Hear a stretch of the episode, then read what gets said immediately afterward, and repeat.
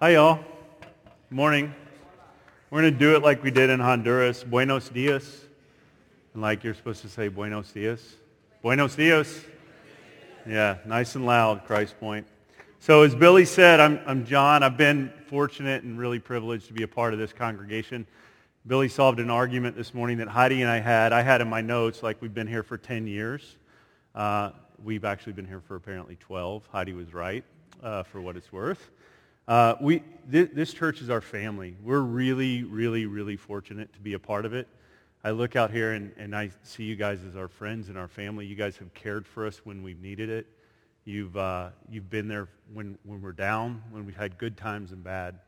And so 12 years, we've raised three daughters in the midst of that, and, and this is our family, and we're so incredibly grateful for it. So I'm, I'm excited to be up here this morning. I'm also a little bit uh, nervous. I've been only done this a couple of times, and it seems like every time I do it, both times, uh, that, that it leads up, like the week leading up to it, it's like literally one of the most challenging weeks that I have. So I, I think Satan's fighting against my schedule.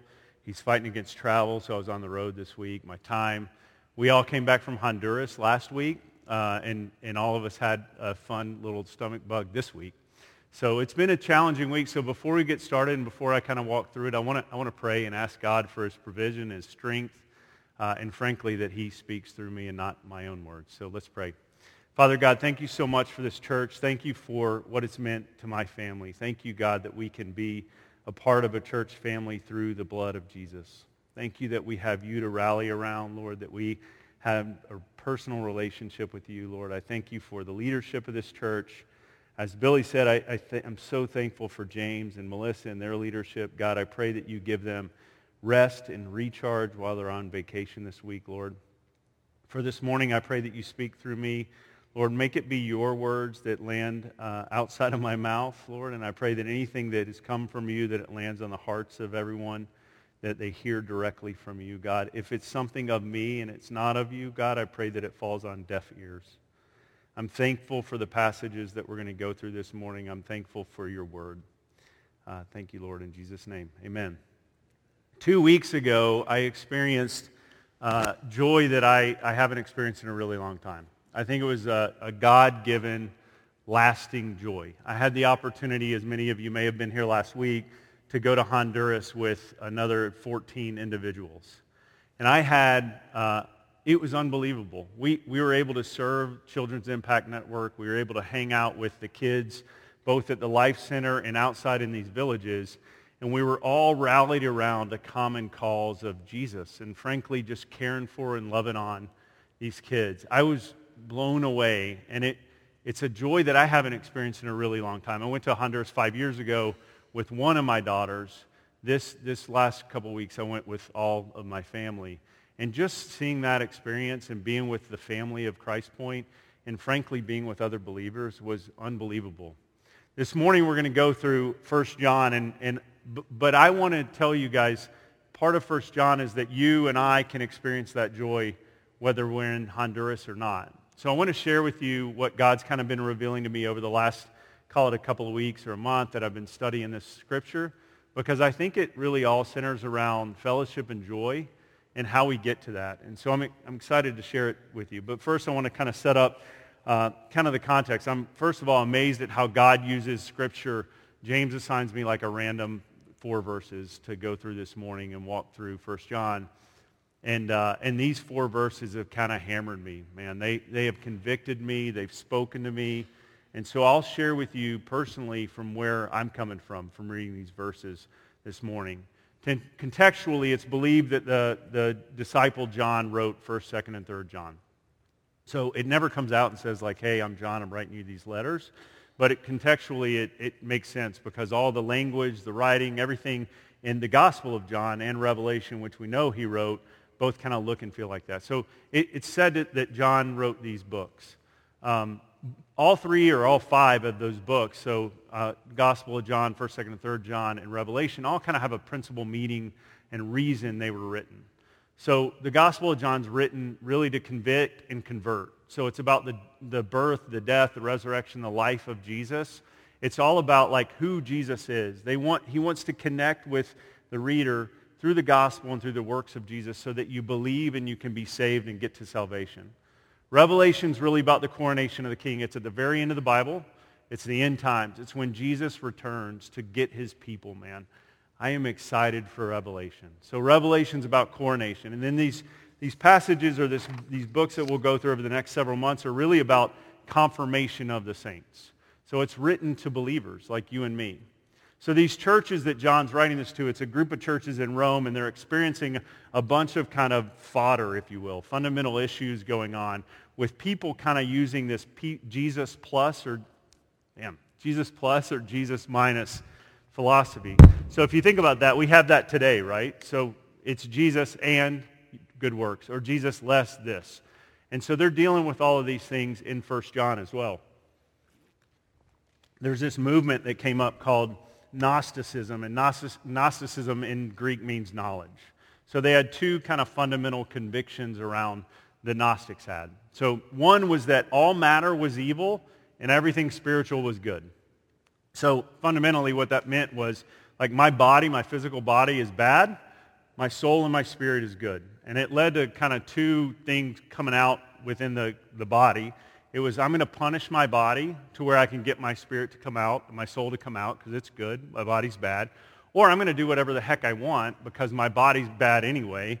I'm eventually going to go to the soul. So th- that's one conviction. The other conviction was that salvation was really reserved for the few. It was this kind of super secret spiritual knowledge that only got to a certain number of people.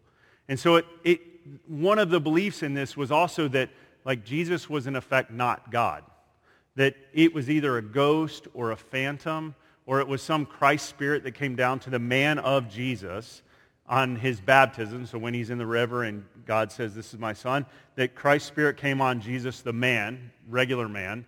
And then when Christ died on the cross, like the spirit leaves. So they're kind of changing who Jesus is. And when you do that, it fundamentally changes everything. And so John's really speaking to the church about that he's speaking to these churches that are being influenced by these Gnostics. I think it's so familiar to our day and age today. I feel like there are factions in the church or even outside of the church that are, that are changing who Jesus is.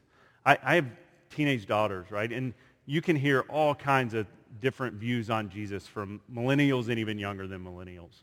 You can do it from people at work, though, too, man. Like Jesus' name, Jesus, who Jesus is, is being changed in our society. If you don't think that's true, there's a couple of studies that I came across this week, one American, one British. Uh, this one is from America, and it's done by the Barna Group. It was done in 2014, so it's a few years old. But they're saying, who is Jesus to you? And if you look at it, like the elders, the older folks out there, there's like 60-ish percent that believe Jesus was really God. As you move generationally through and you get to millennials, like 48% of them believe Jesus is God. That, that's not very high, and it was five years ago. And I really feel like this, this data is going to be skewed the longer we get into society unless we have true Christian preaching about who Jesus was, fully man and fully God. The next study was uh, a, a, another one out of, out of Britain, also done by the Barna Group. It was commissioned by the Church of England, kind of saying, like, how do you describe Jesus? And it's even worse. This is a couple of years after but it's like 21% of adults. Apples to apples, adult people. So they, they surveyed youth too, which is scary as well. But 21% of people believe that Jesus is God. I feel like we are in the same kind of battle over the, the person and the God of Jesus that John was to these churches years and years ago. So these Gnostics and other false preachers or prophets had begun to penetrate into these churches. And John like comes out of the gate in, in 1 John and he wants to set, set the record straight in this book on a few big things. One, he wants to set the record straight that Jesus is indeed fully God. So we don't want to argue like it's not like kinda, it wasn't like a spirit that came down. Jesus was God, 100%. He also wants to set it that Jesus was fully man. Um, so he talks about like how he interacted with him. And guys, he, he spent a ton of time with Jesus. We'll talk about that a little bit more. And then he wants to say uh, salvation comes through Jesus and Jesus alone. So because of the death and resurrection of Jesus, we, we can have salvation. And that's open to everyone who acknowledges that. So John kind of sets this stage, and it seems super easy, uh, but it's not. Just like today, we're human, right? It's the gospel's super, super simple at the grand scheme of it. I don't want to underestimate the gospel, but guys, we're sinners. Jesus came and he died on the cross for us. If we acknowledge that and that he raised from the dead, we have access to God. And so people are kind of distorting, adding to, taking away from the gospel in a way that it's changing who Jesus is. It's changing the gospel. I think that we deal with that today very much. So for the next few months, we're going to walk through the confirmation of the saints. He's going to help believers like know how to believe, know the truth, know who Jesus is. He's going to give us guidance to live in, in God's community. So we're going to cover the first four verses today, the introduction. Uh, they only give the guy who's preached twice the intro of four verses, which is great for me. I love that. Uh, then we're going to go through like two big themes in the verse in the book of First John. The first part of First John is about God as light. So it's all about how God is light, like walk in the light, darkness is fading away. He's warning against others that are coming in and kind of making that light seem different. And it's him kind of giving practical advice about how to live. The second half of 1 John is about how God is love. So he talks about God's love. He encourages us to love one another and give ourselves away for one another. He talks about like how false prophets can get in the middle of that he really harps on God's love in the second half. Those are bookended by the intro and the conclusion. The conclusion's kind of cool. It reminds us, hey, we're children of God. Uh, God, we get, we can come through to Jesus through his death, and we should live in victory. We've already won, guys. And so 1 John, that's a big, big snapshot of 1 John. I've had a really good time over the last, call it month or two, reading that and spending time in that. I hadn't spent uh, time in a lot of study around First John before this, and I, I've really enjoyed getting to know it, and I think you will too. Today, though, we're going we're gonna cover four verses. The introduction to First John. First John 1, 1 through 4. So if you have your Bibles, turn there with me. All right, uh, there it's on the screen, on a side note. Uh, 1 John 1, 1 through 4. That which was from the beginning, which we have heard which we have seen with our eyes, which we have looked upon and touched with our hands concerning the word of life.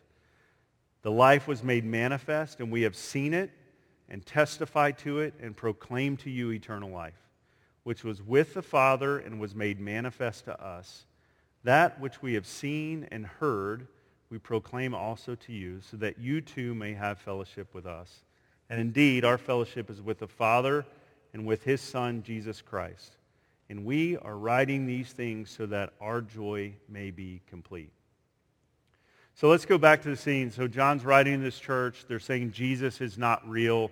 John walked with, with Jesus a long time. So he chooses kind of to take people head on on two fundamental issues right out of the gate. One, Jesus is fully God. One, Jesus is fully man. Or two, I should say. Jesus is fully man. So if you look at the start of verse 1, he starts off of that which was from the beginning. So John here is talking about God from the beginning. It talks about him being with the Father. He talks about the word of life, which are all phrases to describe God. He is setting up that this man that he's about to talk about is fully God. He's talking about from the beginning of time. It's not from when he was born. It's not from like God's or Jesus' initial ministry. It's from the beginning of time. When, when it all started, Jesus was there. And John wants to make that very, very clear to the people that are reading this. If you look, kind of move on in verse 1, he talks about which we have heard, which we have seen with our eyes, which we have looked upon and touched with our hands. Imagine how John felt about this. So these people are calling Jesus not real. He's fake. He's a spirit or a ghost or a phantom or aberration. John's passionate about this, man. He lived with Jesus day in and day out. It was one of his very best friends. What John is setting up for the people is that he had a very personal relationship with Jesus, just like you and I have a personal relationship, but probably a little bit deeper. John knew Jesus more than 95% of the people that you and I know, including our spouses. He walked with Jesus Day in and day out, he watched miracles happen for three years plus. He was able to see Jesus in a way that none of us could, and he is he was his best friend, and people are calling him fake. So he wants to be clear, like he uses very specific verbs for how he interacted with Jesus. He heard him. He saw him. He looked upon him. He touched him. Jesus was really real to John. The Bible talks a lot about three disciples that, that Jesus spent time with, Peter, James, and John. John and Jesus were very, very, very tight. If you read the Gospels and you look at how John walked with Jesus over time, he got to see all of these miracles happen. He saw Jesus transfigured. He saw him raise Jairus' daughter from the dead in Mark. He saw what happened in the Garden of Gethsemane towards the end of Jesus' ministry. Like this is a real personal experience with Jesus. And he's arguing against these people saying this guy was not who they say he is. He's personal and passionate about this. So it brings me to my first point. Our relationship, we're made for a relationship that's personal with Jesus. Deeply personal. Now, while we can't really like share the same way that John did in terms of how he touched and he laughed and he cried and he spent time with Jesus physically, I really feel like Jesus is as live today as he was 2,000 years ago. He came, he died, he rose again, and he is saving us from our sins. And we have an opportunity to be able to have a personal one-to-one relationship with him. And it's very, very personal. And I think Jesus is calling you into that. When you hear about the way that John positions the arguments of his God, his friend, and his God, like that relationship is real. And we should be equally passionate about our relationship with Jesus. I think he's calling us into that. We may not share it the way he did, but, but guys, it is absolutely available to us as personal as it was. What I want to be clear on, though, and God's really been convicting me a lot about some things this, this last week, is it's, it's a super personal relationship, but it's not private. And, and John's really clear with it. So let's look at verse 3 and 4. That which we have seen and heard, we proclaim also to you, so that you may have fellowship with us. And indeed, our fellowship is with the Father and his Son, Jesus Christ. This personal relationship with Jesus is like super personal for you, but it ain't private. I love verse 3. He's very clear. So the Gnostics, remember, one of their beliefs was that this is kind of like a super secret kind of thing on salvation, only for a few. John is very clear. We proclaim this to you so that you may have fellowship with us.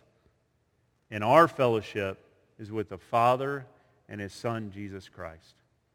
He is clear that this is to be shared with one another and moved into community with each other.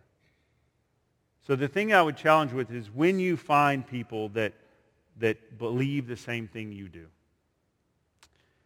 you need to move into their lives in a, in a very significant way. I think when I read 1 John, what it hit me with was this fellowship. So we proclaim it to you so that you can have fellowship with us. Fellowship with us is community. It's not like grilling burgers and like the TV dream in the back, right? This is like moving into life with each other. This is living life when it's messy, when it's clean, when it's fun, when God's like, we're killing it, right? But it's also in the messiness of life.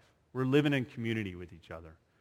When you find people that believe in Jesus, what John's saying here is move into that. Like you're made for community with one another. Through Jesus, and only through Jesus, we have brothers and sisters in Christ who can experience life and life abundantly. They're the hands and feet of Jesus. So when I, when I spend time with people that love Jesus, I feel like God is revealing who he is. There's qualities that each one of you have that God has given you, gifts that God has given you, that I get to see you are made in the image of God. I get to see and experience Jesus and who he is when I move into this. I can say this, and it's super easy to me to, for me to stand up here and say, like, guys, move into and be intentional about this. But I'm like a first-class offender of this. I am super busy, as all of you are. Like life is really, really, really hard. This week I traveled a couple of days. We had other stuff going on with kid activities. We shift off our kids, by the way. So uh, don't call us this week. We're in parent camp. I don't know if you guys know what parent camp is. I would highly recommend it. It's where you send all of your kids somewhere else and you're home by yourselves with your wife. It's super good.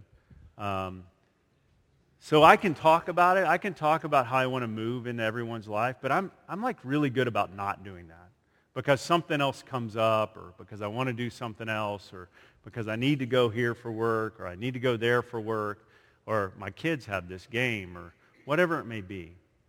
I think God's calling us to be like really intentional. And that's one of the things that I've been convicted about this week.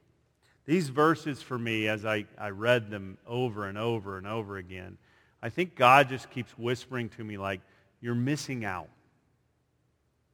It's not necessarily that like I'm not going to be a believer and I'm not going to be saved if I don't do this. I think I'm missing out on community and fellowship, and I'm, I'm missing out on something pretty special. If I don't get intentional, and if you don't get intentional about this, you're going to miss out on, I think, joy that you would otherwise have. So let's look at verse 3 and kind of finish out kind of what this means. So indeed, our fellowship is with the Father and in the Son, Jesus Christ. So we're made for community with each other. Man, we're made for fellowship and community with the God of the universe. Like, I, I don't know what that means to you, but let it sink in a little bit. Uh, John says, yeah, you can have fellowship with us. I want you to have fellowship with us. But, but when you have fellowship with us, you get fellowship with the God the Father and God the Son. Like, that's kind of unbelievable to me. And I want to, for me, that doesn't always look that way. So I, I go about my day, right? I have all this stuff going on. And for me, I don't get the joy of having the fellowship and the community with God the Father and God the Son when I'm not engaging with you guys. I don't know what your day looks like or your week looks like or how often you're like moving into the lives of other believers. And when I say moving in the lives of other believers, I'm not talking about necessarily just having a meal, although start with a meal. Start with like doing something. I'm talking about moving into the lives of each other. Man, there's, there's pain in this room that I don't know about. I, I don't need to know about your pain necessarily, but you're, someone in this room or someone that's a believer needs to know about your pain and walk with you through it. Not necessarily because they're going to fix it. Because when the fellowship happens, the fellowship with the Lord comes with it. I don't know that I really push into that the way I should. And that's, man, it's, it's hit me kind of hard, especially over the last, call it two or three years as life has gotten a lot busier with work and kids and stuff like that. I'm not doing it as well as I should. And I, I need you guys to hear. I don't feel, I, I'm like the guiltiest person ever. I always like have guilt. I grew up with guilt. I don't feel guilt over this. After spending time in this, I feel like I'm missing out, man. I got a glimpse of it in Honduras. A glimpse. I'm missing out if I'm not doing this right. I, had a fr- I have a friend, an old pastor in, um, in California. He talks about uh, over time, he was my pastor in California, he's still a friend.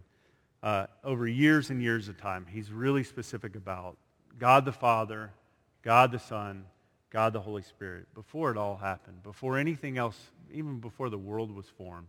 Man, those guys are in intimate relationship with each other. And then they decided to create man in their own image.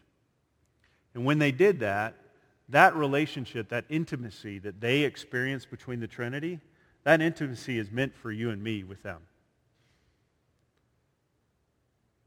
I don't know that I feel that on a regular basis. I don't know that I feel that intimacy on a regular basis. I really don't.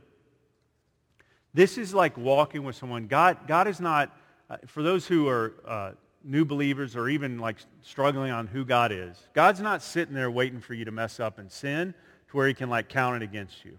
This intimate relationship is like walking with each other, man. Like think about the disciples, how bad they screwed up in the Gospels and in the Bible. Like they're really awesome, right? But they also had really bad moments. Man, Jesus was like right there beside them every time.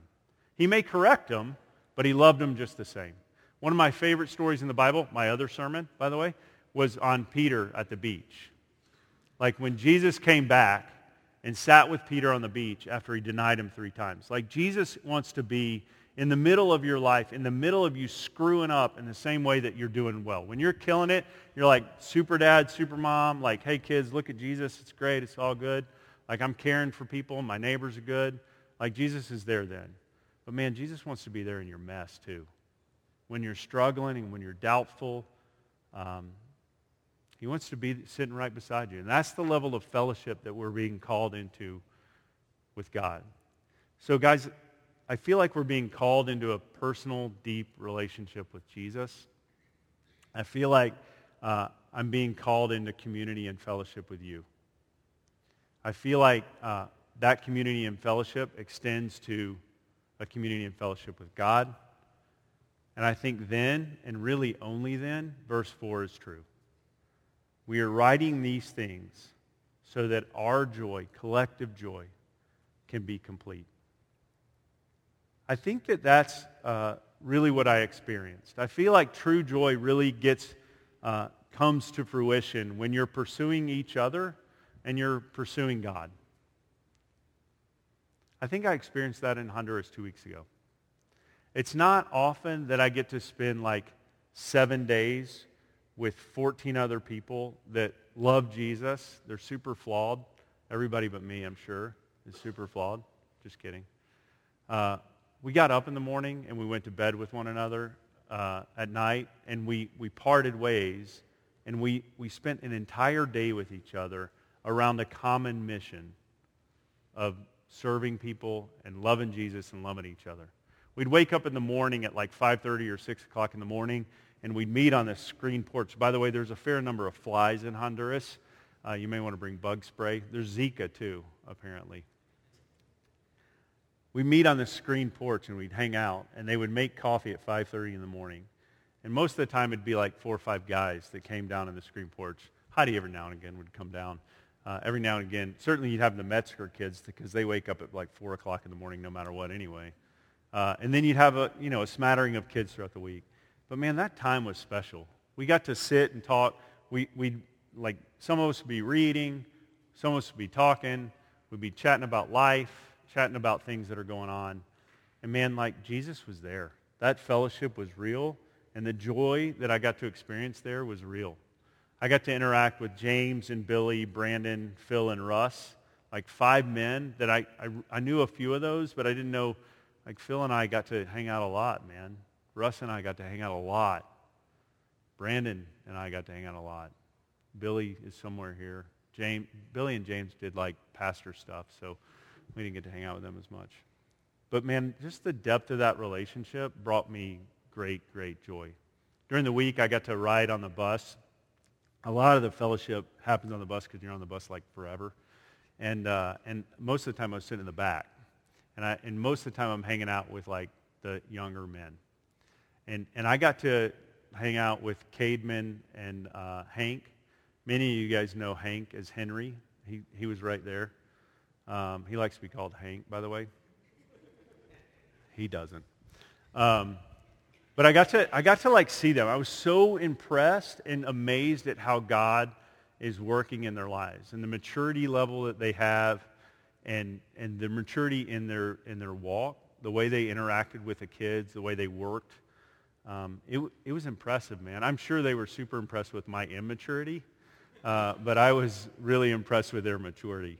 Uh, I got to hang out with Ian and Noah. If you want to know what happened in Honduras, like go look up Ian and ask him to read. Ask him to not read it, but take you through what he wrote down. Man, that kid was like documenting everything that went on in Honduras.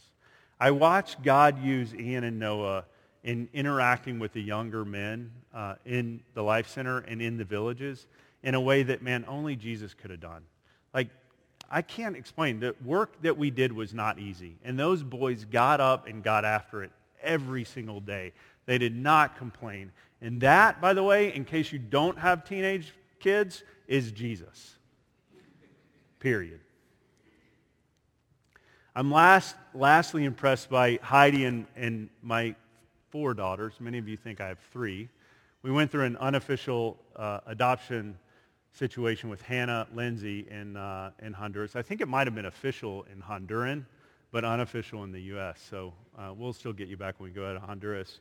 I was impressed by five women like being around five men or ten men for that long and not like wanting to pull their hair out, first of all.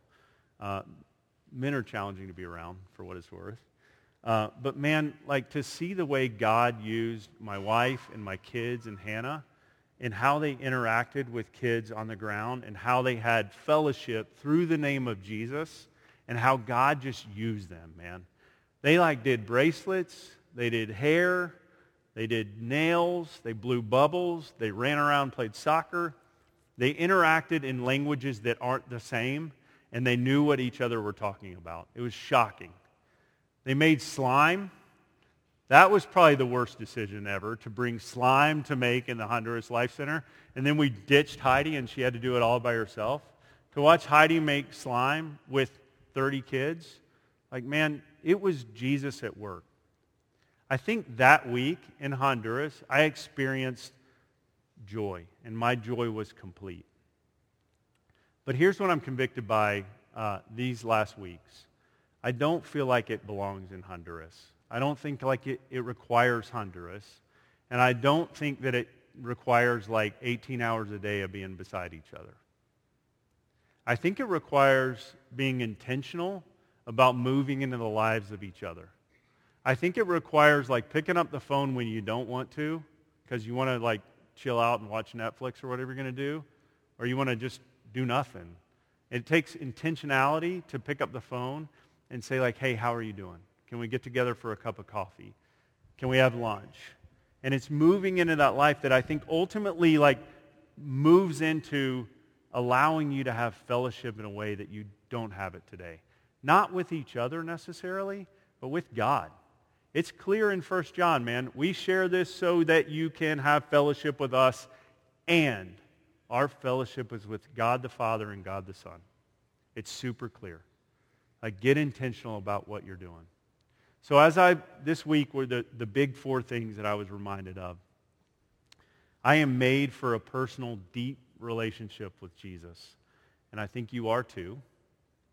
I am made for community and fellowship with you guys. And you guys are with me. We can't all be friends with everybody, right? But choose a few and move in, man. I think we're designed for community and fellowship with God the Father and God the Son. And that comes through fellowship, man. That comes through moving and sharing the gospel with one another. And last, I think then and only then, like your joy can be complete. I want to pray, and then I want to end on a scripture to, that, that really over the last month have, has been pretty significant for me. I, I don't even know that I read it. Maybe I read it like in passing, but it kind of hit me this week in a way, and I think it's I think it demonstrates some of the fellowship and the joy that ultimately this is talking about. And and I'll, I'll kind of finish up in a minute, but let me pray first and thank God. Father God, thank you so much for today. Lord, I thank you for uh, your son. I thank you for the ability to have uh, deep relationship and fellowship with one another through him and his blood and for his sacrifice, God. I thank you that uh, you've given us a church body and a church family that we can move into and be a part of. And I'm thankful mostly that you are there when that happens, God. That when we move into one, one another's lives under the name of Jesus, that you are going to be there with us. Lord, I pray that we do that well. For me specifically, God, I pray that you give me intentionality about that, that you help me to move into my passivity around that, God, that you help me to be intentional. Lord, I pray that you help me to care for people, and I pray for, for the people in the, this room, Lord. Lord, I pray that you help us to care for one another in a way that only you can give us the ability to. Thank you for the joy that comes at the end of that, Lord. In Jesus' name, amen. All right, so last, I want to end on a scripture. So this is out of Revelation, and I really think it paints this picture of fellowship. Uh, what I want you to do is, um, it may feel a little bit weird, but do it anyway. Uh, I want you to close your eyes. I want you, as I read these passages and as I read this scripture, I want you to put yourself in this position. Because if you are a believer in Jesus, there will be a day where you're going to be standing where this scripture talks about. So this is from Revelation 7, 9 to 17. After this, I looked, and behold, a great multitude that no one could number, from every nation, from all tribes and peoples and languages, standing before the throne and before the Lamb, clothed in white robes with palm branches in their hands, and crying out with a loud voice, Salvation belongs to the God who sits on the throne and to the Lamb. And all the angels were standing around the throne and around the elders and the four living creatures, and they fell on their faces before the throne and worshiped God, saying, Amen. Blessing and glory and wisdom and thanksgiving and honor and power and might be to our God forever and ever. Amen. Then one of the elders addressed me, saying, Who are these? Clothed in white, clothed in white robes, and from where have they come? And I said to him, Sir, you know. And he said to me, These are the ones coming out of the great tribulation. They have washed their robes and made them white in the blood of the Lamb. Therefore they are before the throne of God and serve him day and night in his temple. And he who sits on the throne will shelter them in his presence. They shall hunger no more, neither thirst any more. The sun shall not strike them, nor any scorching heat. For the Lamb in the midst of the throne will be their shepherd, and he will guide them to springs of living water, and God will wipe away every tear from their eyes. Christ Point, this is fellowship. This is community. I think it can be yours, and I think it can be mine through the blood of Jesus. Thank you, and praise be to God.